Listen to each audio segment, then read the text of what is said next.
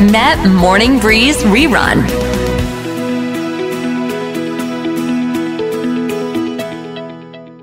มาต้อนรับคุณหนูดีวันนี้สาวเรสเฮ้สวัสดีค่ะ สวัสดีค่ะ นี่อยู่ที่นครปฐมหรือเปล่าคะ ใช่ค่ะ วันนี้หนูดีย้ายที่ทำงานนะคะมาค่ะเอ่อนั่งอยู่เป็นบ้านริมแม่น้ำเนาะก็น่ารักมาก ๆ เลยค่ะ เป็นค่ะครั้งแรกที่ดิฉันได้อยู่ในบ้านสไตล์นอร์ดิกนะคุณปูเป้โอ้ดิโหฉันก็รู้สึกอืมดูแต่ดีว่าดูดูดูดีแต่ว่าไม่แน่ใจว่าจะกล้าเป็นเจ้าของเองไหมกลัวดูแลไม่ไหวอืมนะฮะอะวันนี้เนี่ยเราก็มาอิงกระแสกับการที่มีการประชุมนะคะกับ รัฐภาคีกรอบอนุสัญญาสหประชาชาติ ว่าด้วยการเปลี่ยนแปลงสภาพภูมิอากาศสมัยที่ 28 หรือเรียกกันสั้น ๆ ว่า COP 28 นี่แหละค่ะ เริ่มต้นเมื่อวานนี้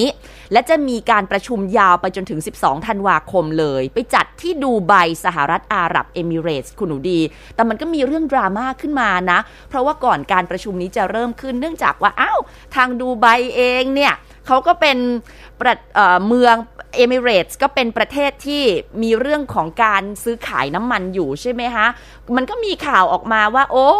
ทางผู้นำประธานของคอปเนี่ย จะใช้โอกาสนี้ในการดีลซื้อขายน้ำมันอะไรอย่างนี้หรือเปล่า God! ซึ่งมันค่อนข้างย้อนแย้งกับการที่เราจะลดคาร์บอน เพราะณตอนนี้นะคะ ทุกคนโปรดทราบว่าโลกของเรากำลังจะเผชิญกับภาวะอุณหภูมิที่สูงขึ้นถึง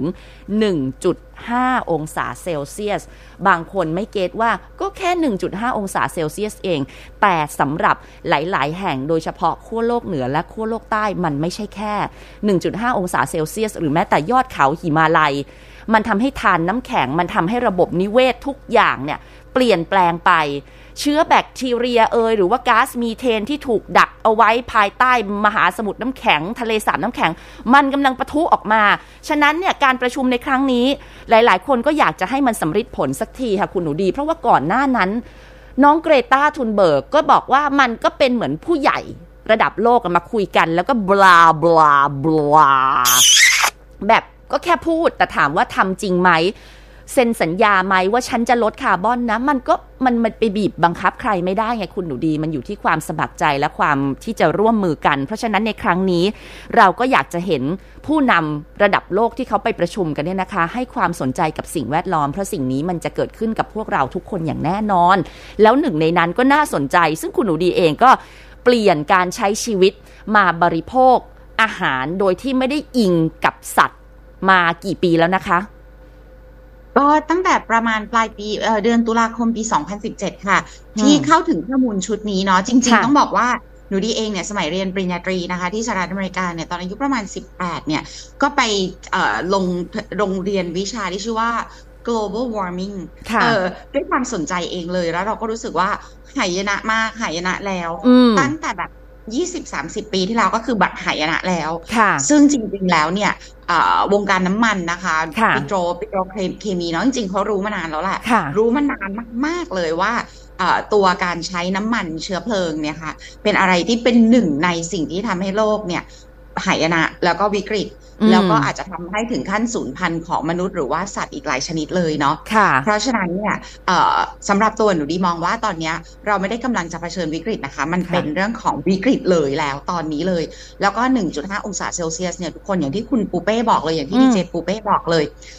ฟังอาจจะดูเอ้ยปกติหรือเปล่า เพราะว่าอย่างเราเปิดองค์เปิดแอร์เนี่ยอ่าหนึ่งจุดหนึ่งหนึ่งองศาสององศาสามองศาปรับขึ้นขึ้นลงลงอืมแล้วมันจะอะไรเรื่องใหญ่อะไร มันเรื่องใหญ่ต่อระบบนิเวศทุกคนค่ะหนึ่งองศาครึ่งองศานะคะ หรือว่าแบบสองโอ้โหถ้าสององศานี่ไม่ต้องพูดถึงแล้วนี่คือมสยองแล้วค่ะตอนเนี้ย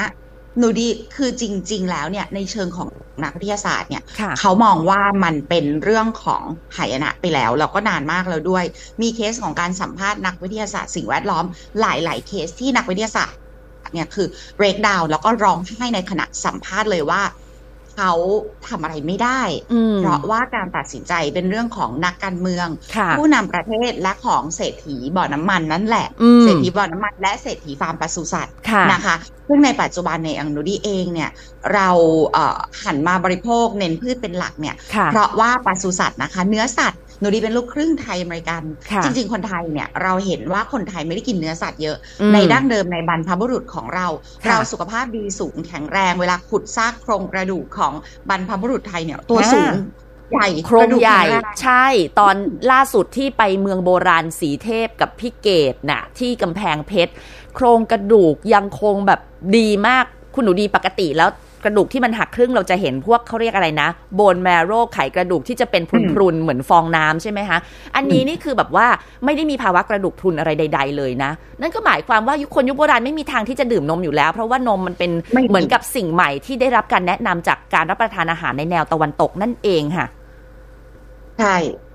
ใช่เลยใช่เลยค่ะ ต้องบอกว่าบรรพบุรุษไทยนะคะ กินพืชผักสีเขียวเป็นหลักนะคะ กินเอ่อสัตว์เล็กนะคะ ปูกระตอยกุ้งตัวเล็กๆ พวกนี้เนี่ยมีแคลเซียมสูง พืชผักใบเขียวเข้มก็มีแคลเซียมสูงค่ะอาหารที่เก็บจากป่าก็มี สารอาหารครบ แล้วก็แคลเซียมสูง เพราะฉะนั้นเนี่ยเอ่อเราก็ยังได้วิตามินดี จากการใช้ชีวิตในที่กลางแจ้งด้วย เพราะฉะนั้นไลฟ์สไตล์ของไทยเอ่อบรรพบุรุษไทยเนี่ยการที่ไม่ได้บริโภคเนื้อสัตว์ล้นเกินบริโภคชีสเยอะเกินไปเนี่ยค่ะเป็นไลฟ์สไตล์ที่ดีมากๆเราต้องบอกว่าหนูดีร่วมงานกับฝรั่งชาวต่างชาติที่ทำงานเรื่องโภชนาการเนี่ยค่ะเขาพูดเลยว่าอาหารแบบไทยแบบญี่ปุ่นนะคะแบบเอเชียตะวันออกเฉียงใต้ของเราเนี่ยอืมเป็นอาหารที่ดีมากๆ แล้วตะวันตกเนี่ยกำลังจะทำให้โลกทั้งโลกพังค่ะทั้งในเรื่องของการเรื่องของน้ำมันเชื้อเพลิง เรื่องของไลฟ์สไตล์ล้างผลาญในการซื้อใช้ทิ้ง ซื้อใช้ทิ้งนะคะอืมเป็นการใช้ทรัพยากรอย่างสิ้นเปลืองอย่างยิ่งค่ะแล้วก็ การบริโภคเนื้อสัตว์และชีสรวมถึงนมวัวเนี่ยเป็นปริมาณมากอันเนี้ยเนี่ยไม่ใช่แค่ไม่ดีต่อสุขภาพมนุษย์ในปัจจุบันเรารู้แล้วว่าอันนี้เนี่ยเป็นอันตรายแล้วค่ะแต่มันยังทำลายโลกด้วยค่ะเพราะฉะนั้นเนี่ยหนูดีตัวหนูดีมองว่าเวลาคนใช้ถุงผ้าอืมหรือว่าหันมันกินพืชเพิ่มมากขึ้นเขาบอกว่าเขารักโลกค่ะไม่ใช่ค่ะ คุณรักตัวเองอืมให้ท่องไว้เลยว่าเวลาคุณทำสิ่งเหล่าเนี้ยคุณกำลังรักตัวเองค่ะเพราะว่าโลกอะอยู่ต่อได้ อุณหภูมิจะเพิ่มขึ้นอีกเป็นร้อยองศาโลกก็อยู่ต่อได้ โลกไม่แตกไอ้ที่อืมตายอะคือคนค่ะรวมถึงสัตว์ทั้งหลายที่เราจะพาตายไปด้วยกันด้วยนะคะค่ะเพราะฉะนั้นแล้วเนี่ยหนูดีมองว่าหนึ่งเลยเนาะการที่ติดตามข่าวเรื่อง COP28 หรือว่า COP28 เนี่ยเป็นหน้าที่ของประชาชนทุกคนเพื่อเราจะได้ดูว่านักการเมืองนะคะ รวมถึงอภิมหาเศรษฐีของโลกเนี่ยอืมเขาได้ทำอะไรที่จะไม่ทำลายล้างพวกเราทั้งหมดให้ ไปด้วยกันค่ะอันเนี้ยเราต้องตามเนาะค่ะแต่ว่าตามแล้วเนี่ยเราก็อาจจะไม่สามารถทำอะไรที่ไปบังคับเขาได้อืมแต่เราเราทำได้สองอย่างหค่ะนึ่งคือเราเพิ่มอาวุธความรู้ให้กับสมองตัวเองว่า เอ๊ะ นักการเมืองไทยเวลาเราโหวตเราเลือกเราเลือกตั้งเนี่ยอืมเขาได้พูดถึงประเด็นนี้ไหมค่ะเพราะการเมืองระดับประเทศเนี่ย จะหายนะแค่ไหนยังไม่หายนะเท่ากับ ระบบนิเวศล่มสลายแล้วอุณหภูมิสูงขึ้นจนมนุษย์และสัตว์พากันตายหมดค่ะเนาะเพราะฉะนั้นเวลาเราโหวตเราเลือกใครเราดูด้วยอืมเขาพูดถึงประเด็นนี้ไหมอันที่สองเราเปลี่ยนแปลงที่ตัวเราคือเปลี่ยนอาหารเรากินเน้นพืชมากขึ้น ถ้าถ้าสะดวกเปลี่ยนเป็นรถไฟฟ้าอาจจะเปลี่ยน แต่ว่าถ้าคุณยังไม่สะดวกอันนั้นมันโหเงินเป็นแสนเป็นล้าน เปลี่ยนค่ะที่อาหารก่อน อาค่ะหารหนึ่งจานของคุณเนี่ยเปลี่ยนโลกทั้งโลกได้เลยนะค่ะเอาที่คุณก่อนค่ะเนาะมันก็มีหลายมิติหลาย layer คุณบูเป้ติดตาม คือดิฉันติดตามข่าวพวกนี้อย่างยิ่งและเปลี่ยนแปลงชีวิตตัวเองไปแล้วในหลาย ๆ ส่วนเนี่ยค่ะดิฉันเห็นจากแบบเครียดจนต้องอุเบกขาคุณปูเป้ค่ะเพราะว่ามันก็ไม่ได้หรอกถ้าเราจะเครียดมากๆเนาะอืมแต่ว่าทางคุณปูเป้เนี่ย ติดตามข่าวนี้แล้วรู้สึกแบบตื้อจ้าแบบดิฉันมาแบบอื้อทำไม อะไรประมาณนี้หรือคุณรู้สึกมียังไงบ้างมีคะความโมโห เพราะว่าแน่นอนว่าคนที่เขามีอำนาจบารมีเนี่ยหนึ่งในนั้นเขาก็มีธุรกิจเกี่ยวกับพวกนี้แหละ fossil fuel หรือว่าปิโตรเลียมนะคะหรือว่าปศุสัตว์ หลายๆ คนอาจจะยังไม่เข้าใจปูเป้ขอมอบเป็นการบ้านให้กับคุณผู้ฟังคุณผู้ชม คุณผู้ฟังคุณผู้ชมทราบไหมว่าอุตสาหกรรมปศุสัตว์นั้นปล่อยก๊าซเรือนกระจกมากถึงฟังนะคะ หนึ่งในสามของโลก Oh my god! หลายๆท่านบอก เอ้าวัวก็กินหญ้า อย่าลืมค่ะ วัวนั้นมีการผายลมบ่อยนะคะ และยิ่งตอนหลังๆ เขาไม่ได้เอาหญ้าให้วัวกิน เขาเอาอาหารผิดประเภท นั่นก็คือเอาข้าวโพดที่เขียนว่า grain fed นะคะเวลาคุณไปร้านอาหารคุณเปิดดู มันจะมีว่าเนื้อวัวแบบ grass fed กับ grain fed ใช่ไหมคุณหนูดี ไอ้ grain เอาข้าวโพดไปให้วัว มันผิด ธรรมชาติของวัวเกิดมาวัวต้องกินหญ้าถูกไหมฮะ แล้วเราไปบังคับให้มันกินข้าวโพดเพื่ออะไร อ๋อ มันจะได้แทรกนิดนึง มันจะได้ตัวอ้วนๆ แล้วพอกินอย่างเงี้ยมันไม่ย่อย ไม่ย่อยก็มีก๊าซสะสม วัวขออภัยตดออกมา แล้วคิดดูว่าในอย่างบราซิลยกตัวอย่างอย่างเงี้ยที่เขาตัดแผ่วถางป่าแอมะซอนลุกล้ำไปอ่าทำปศุสัตว์ หรือว่าประเทศที่ยังไม่พัฒนา เขาก็ต้อง ทำอะไรก็ได้ให้เขามีรายได้ นั่นก็คือการส่งออกอ้ออยากให้เลี้ยงวัวเหรอได้ เลี้ยงหมูเหรอได้อะไรอย่างเงี้ย แต่อย่าลืมว่ายิ่งเลี้ยงเยอะๆ มันก็จะมีก๊าซที่จะทำให้โลกเราเนี่ยร้อนขึ้นร้อนขึ้น คุณเคยได้ยินใช่ไหมฮะว่าก๊าซขี้ไก่เอามาจุดติดไฟได้หมูเอ่อขี้หมูก็มาเป็นแบบมีเทน จุดไฟได้นี่แหละ มันถึงเป็นที่มาว่าการที่เราพยายามจะเลี่ยง ลดเนื้อสัตว์ได้น้อยลง มันมีส่วนเหมือนโดมิโนเราอาจจะอยู่ปลายสายแต่เราไม่ทราบแต่วันนี้ปูเป้จะมอบกันบ้านให้กับทุกคนที่ฟังถ้ายังไม่ทราบ ลองไปศึกษาหาความรู้เกี่ยวกับเรื่องนี้ แล้วคุณจะได้รู้สึกอ๋อ ไม่ใช่ว่าดิฉันจะไปแอนตี้สายเนื้อดิฉันก็ชอบปิ้งย่าง ดิฉันก็ยังหยุดไม่ได้ แต่ว่าณตอนนี้เราได้ทราบแล้วว่า เออ มันมีเรื่องนี้จริง ๆ ตอนแรกเรานึกว่าโอ้อุตสาหกรรมประเภท เผาถ่านหิน หรือว่าน้ำมันขุดเจาะมันจะกลายเป็นว่าอาหารที่พวกเรากินนั่นแหละค่ะ แล้วก็ฝากไปถึงสาย all you can eat บุฟฟงบุฟเฟ่คือแต่ก่อนเนี่ยชอบมากคุณหนูดีบุฟเฟ่แต่หลังๆมานี้ก็อย่าลืมว่า เราควรกินให้พออิ่ม เพราะว่าในสายที่เราสนับสนุน all you can eat ดิฉันก็ไม่ได้จะโจมตีแต่เราพูดถึงหลักความจริงนะคะ เนื้อบางอย่างที่เราหยิบมาอะอาจจะแบบเหลือชิ้น 2 ชิ้นหรืออะไรเงี้ย สัตว์เขาเสียชีวิตให้กับเราไปแล้ว แล้วเนื้อเหล่านั้นก็ไม่ได้มาเป็นอาหาร เพราะว่ามันเหลือเรากินอิ่มหรือว่านโยบายของโรงแรมร้านอาหารนั้นว่า เนื้อในวันนี้ต้องทิ้งทิ้งไปเลยเนี่ยนึกภาพออกว่ามันสูญเสียไปหรือแม้กระทั่งข่าวหมูเถื่อนคุณหนูดี ที่แอบนำเข้ามาท้ายที่สุดได้กินไหมก็ไม่ก็ต้องไปทำลาย กลายเป็นว่าหมูที่เถื่อนอยู่ในต่างประเทศเอาขนเข้ามา ถูกเลี้ยงไปฟรีๆก๊าซมีเทนจากขี้หมูอะไรก็ถูกปล่อยออกไปแล้ว เรากำลังเหมือนกับมองโลกของเราสิ่งแวดล้อมเป็นดอกไม้ริมทาง คุณปูเป้เปรียบเทียบดีมากเลยค่ะ คือหนูดีมองว่า เอ่อเวลาที่เราพูดเรื่องเนี้ย เราหนูดีชอบในการพูดถึงแบบตรงๆไปเลยแบบที่คุณปูเป้พูดว่าอืมเออมันเป็นอย่างนี้เนาะเพราะว่าบางทีเนี่ย เราจะเกรงใจเราจะเลี่ยงกันไปเลี่ยงกันมาค่ะเราก็ต้องพูดกันตรงๆเลยว่า ทุกคำที่คุณกินเข้าไปเป็นเนื้อสัตว์ถามว่าหนูดีหยุดร้อยเปอร์เซ็นต์ไหมถ้าหนูดีไปแฮงเอาท์กับเพื่อนหรือไปทำอะไรเนี่ย ไม่ได้ไม่เราก็ยังกินตามที่เพื่อนกินนะคะค่ะแต่ว่าเรียกว่า98 99เปอร์เซ็นต์เนี่ยหนูดีกินเน้นพืชอืมส่วนถ้าคำไหนที่เราต้องไปกินเนื้อสัตว์เนี่ย เราก็รับรู้เลยว่า อันเนี้ยมันไม่ดีกับโลก เรารับรู้ แต่ว่าชีวิตมนุษย์มันมีข้อจำกัดเข้าใจค่ะเพราะฉะนั้นถ้าคุณจะต้องกิน เพราะว่ามันไม่มีอะไรจะกินหรือว่ามันเป็นเรื่องของความเกรงใจเป็นเรื่องอะไรทำไปอืมแต่คุณต้องรู้ว่าทุกคำที่คุณกินเนื้อสัตว์อะ มันทำร้ายโลก แล้วทำร้ายโลกคืออะไรทำร้ายตัวเองค่ะเนาะเพราะฉะนั้นเนี่ยตัวหนูดีเองเนี่ยค่ะ เราพยายามจะ balance ตรงนี้มากๆเลย ต้องบอกว่าตอนหนูดีทราบครั้งแรกว่าการกินเนื้อสัตว์ นมสัตว์ นมอืมวัวชีสทั้งหมดเนี่ยค่ะทำให้เกิดความล่มสลายต่อระบบนิเวศอืมทำให้เกิดการตัดไม้ตัดไม้ทำลายป่าค่ะทำให้เกิดการเผาซังข้าวโพดหนูดีตกใจมากนะคุณปูเป้เพราะ เพราะมันเป็นข้อมูลที่ไม่ได้ถูกนำเข้าสู่สาธารณะในลักษณะค่ะการทำ marketing หรือการทำโฆษณาค่ะมันเป็นข้อมูลที่ NGO หรือว่านักวิทยาศาสตร์สิ่งแวดล้อมเนี่ยเขาพยายามจะพูด ถ้าใครสนใจก็ได้รับรู้ ใครอืมไม่ได้สนใจก็ไม่ได้รับรู้ค่ะแต่ปัญหาก็คือว่ากว่าที่มันจะกลายเป็นข้อมูลที่เป็นเมนสตรีมข้อมูลกระแสหลักอย่างในวันนี้เนี่ยค่ะ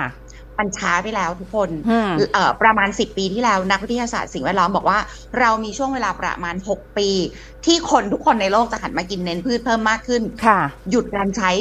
น้ำมันปิโตรเลียม หยุดการใช้รถยนต์สันดาปอืมพยายามระมัดระวังในเรื่องการจับจ่ายใช้สอยในเรื่องการบริโภคล้นเกินจำเป็นค่ะนั่นคือประมาณ10กว่าปีที่แล้วอ่าจริง ๆ ในเวลาเนี้ยนักวิทยาศาสตร์เขาบอกว่ามันจบละคือค่ะจะมันจบแล้วครับนาย มันจบแล้วมันมันไม่ทัน ความหายนะมันดำเนินมาสู่จุดหายนะสุดๆไปแล้ว เพราะฉะนั้นในเวลาเนี้ยทุกคนทุกอย่างที่คุณทำได้คุณต้องทำทุกความกดดันที่คุณมอบให้กับผู้ประกอบการหรือนักการเมืองได้คุณต้องทำในฐานะประชาชน ทุกโอกาสการ call out ทำซะ แล้วตัวคุณเองก็เปลี่ยนแปลงกินพืชเพิ่มมากขึ้น เพราะหนูดีอะภาษาไทยจะใช้คำว่าไม่เห็นลงศพไม่หลั่งน้ำตาเนาะอืมแต่วันเนี้ยคือลงศพมันตั้งแล้วล่ะค่ะ ทุกคนเห็นแล้วล่ะว่ามันหายนะแล้วอืมแล้วถามตัวเองจริง ๆ มันคุ้มไหม ตัดป่าอเมซอน ป่าอันแสนสวยงาม ความหลากหลายทางชีวภาพทั้งหมด ตัดอืมมันไป ปลูกข้าวโพด เอามาเลี้ยงสัตว์ ปลูกถั่วเหลืองเอามาเลี้ยงปศุสัตว์อืมแล้วก็ถางป่าทิ้งไป เอามาเลี้ยงวัวอืมเอามาเลี้ยงหมู เอามาเลี้ยงไก่ คุ้มไหม แล้วอย่างในเมืองไทยประเด็นเรื่อง PM 2.5 ทุกครั้งเนี่ยต้นปีเดี๋ยวต้องระวังแหละช่วงเนี้ยเตรียมแล้วถูกไหมอะค่ะมาจากไหนเผาซังเผาซังอะไรซังข้าวโพดข้าวโพดเอาไปเลี้ยงอะไร เลี้ยงสัตว์ที่พวกเราเนี่ยแหละกิน เพราะฉะนั้นเนี่ย ป่ามันทำลายตัวเองไม่ได้ คนที่อยู่ในเมืองที่บริโภคแบบผิดๆเนี่ยแหละ ที่เป็นคนทำลายป่า เพราะฉะนั้นถ้าจะ save ป่าต้อง save จากในเมือง save ด้วยคนเมืองอย่างพวกเราเนี่ยแหละค่ะ จากอะไรจากความรู้ค่ะ เมื่อคุณรู้แล้วคุณจะไม่รู้ไม่ได้เหมือนหนูดีอะคุณอืมปูเป้คุณผู้ฟัง ตอนดิฉันรู้คำดิฉันเป็นคนอเมริกันดิฉันโตมากับนมวัวคุณปูเป้อืมนมวัวชีส เนื้อสัตว์ดิฉันโตมาอย่างนั้นเป็นลูกครึ่งไทยอเมริกันน่ะค่ะเนาะเรากินแล้วเนี่ยแพ้ก็แพ้แพ้จนสิวขึ้นแต่ไม่รู้ไงนึกว่ามันดีไงเออเพราะว่าอเมริกาเนี่ยเขาจะสอนว่าดื่มนมวัวก็มิลค์แล้วเป็นอืมโฆษณาที่ปากจะเปื้อนนมวัวสีขาวอย่างเงี้ยใช่โตมาอย่างนั้น พอรู้ก็ตกใจ แต่พอรู้แล้วเนี่ย ถึงแม้ไม่อยากเปลี่ยนตัวเองมันก็จะเปลี่ยนไปอืมเพราะว่าความรู้มันจะทำให้ชีวิตเราเปลี่ยนจริง ๆ ทุกคนเนาะค่ะเพราะฉะนั้นเราก็ไม่ดราม่าเราพูดข้อมูลทางวิทยาศาสตร์อืมด้วยความเป็นจริง ด้วยความที่เราอุเบกขาว่า เออ มันถึงจุดนี้แล้วอะไม่ทำไม่ได้แล้วอะค่ะเราอะยังแบบใช้ชีวิตไปแล้วเยอะมาก แต่รุ่นลูกรุ่นหลานของเราอะเขาเพิ่งเกิดมาขวบสองขวบหลานดิฉันสองขวบคุณปูเป้อืมก็ใช้ชีวิต กับสิ่งแวดล้อมที่ล่มสลายอย่างนี้เนาะก็ต้องอันนี้ต้องขอบคุณคุณปูเป้นะที่นำประเด็นนี้เนี่ยมาพูดคุยกัน เพราะว่าเป็นเรื่องใหญ่แล้วก็สำคัญจริง ๆ แต่เราก็พยายามพูดให้ chill ๆเพราะว่าเราเป็นแบบ morning นะคะยามค่ะเช้าค่ะ ก็ไม่ค่อยเห็นว่าเวลารายการข่าวช่วง peak peak hour เขาจะพูดถึงเรื่องการประชุม COP28 กันสักเท่าไหร่ ก็อยากจะนำเรื่องนี้มาให้พูดกัน เพราะว่าอย่างที่บอกคุณหนูดีอะว่าเราเป็นคนเล็กๆ คนที่เขามีอำนาจในการเซ็นแกรกหนึ่งอะตัดสินใจเซ็นอะลดคาร์บอนให้เหลือศูนย์อะก็คือคนที่เขาก็ต้องมองถึงผลประโยชน์ของประเทศเขาก็สัญญาแต่ขอรอไปอีก 15 ปี 10 ปีได้ไหมมันไม่ได้ ถามว่ารอได้ไหมมันไม่ได้แล้วนะคะ แล้วก็ขออภัยเมื่อกี้พูดถึงเมืองโบราณสีเทพ จังหวัดเพชรบูรณ์ดิฉันพูดไปเป็นกำแพงเพชรขออภัยเออเอาเป็นว่า ณตอนนี้เราพอจะมีความรู้บ้างสำหรับคุณผู้ฟังที่อาจจะไม่ทราบมาก่อนเลยนี่แหละค่ะ วันหยุดสุดสัปดาห์ คุณลองเข้าไปติดตามอ่าน สาเหตุเรื่องราวที่มาที่ไปบางท่านไม่ทราบด้วยซ้ำว่าเฮ้ย คุณเอาข้าวโพดไปให้วัวกินหรออะไรอย่างเงี้ยมันมีนะคะอย่างที่บอกไปไปร้านสเต็กร้านอาหารอะไรอย่างเงี้ยมันก็จะมีวงเล็บไว้ว่า ให้เป็น grain-fed ไอ grain-fed ก็รู้ไว้เลยว่ามันคือข้าวโพด แต่ถามว่าวัวเกิดมามันจะไปกินข้าวโพดได้ยังไง นอกจากถูกบังคับ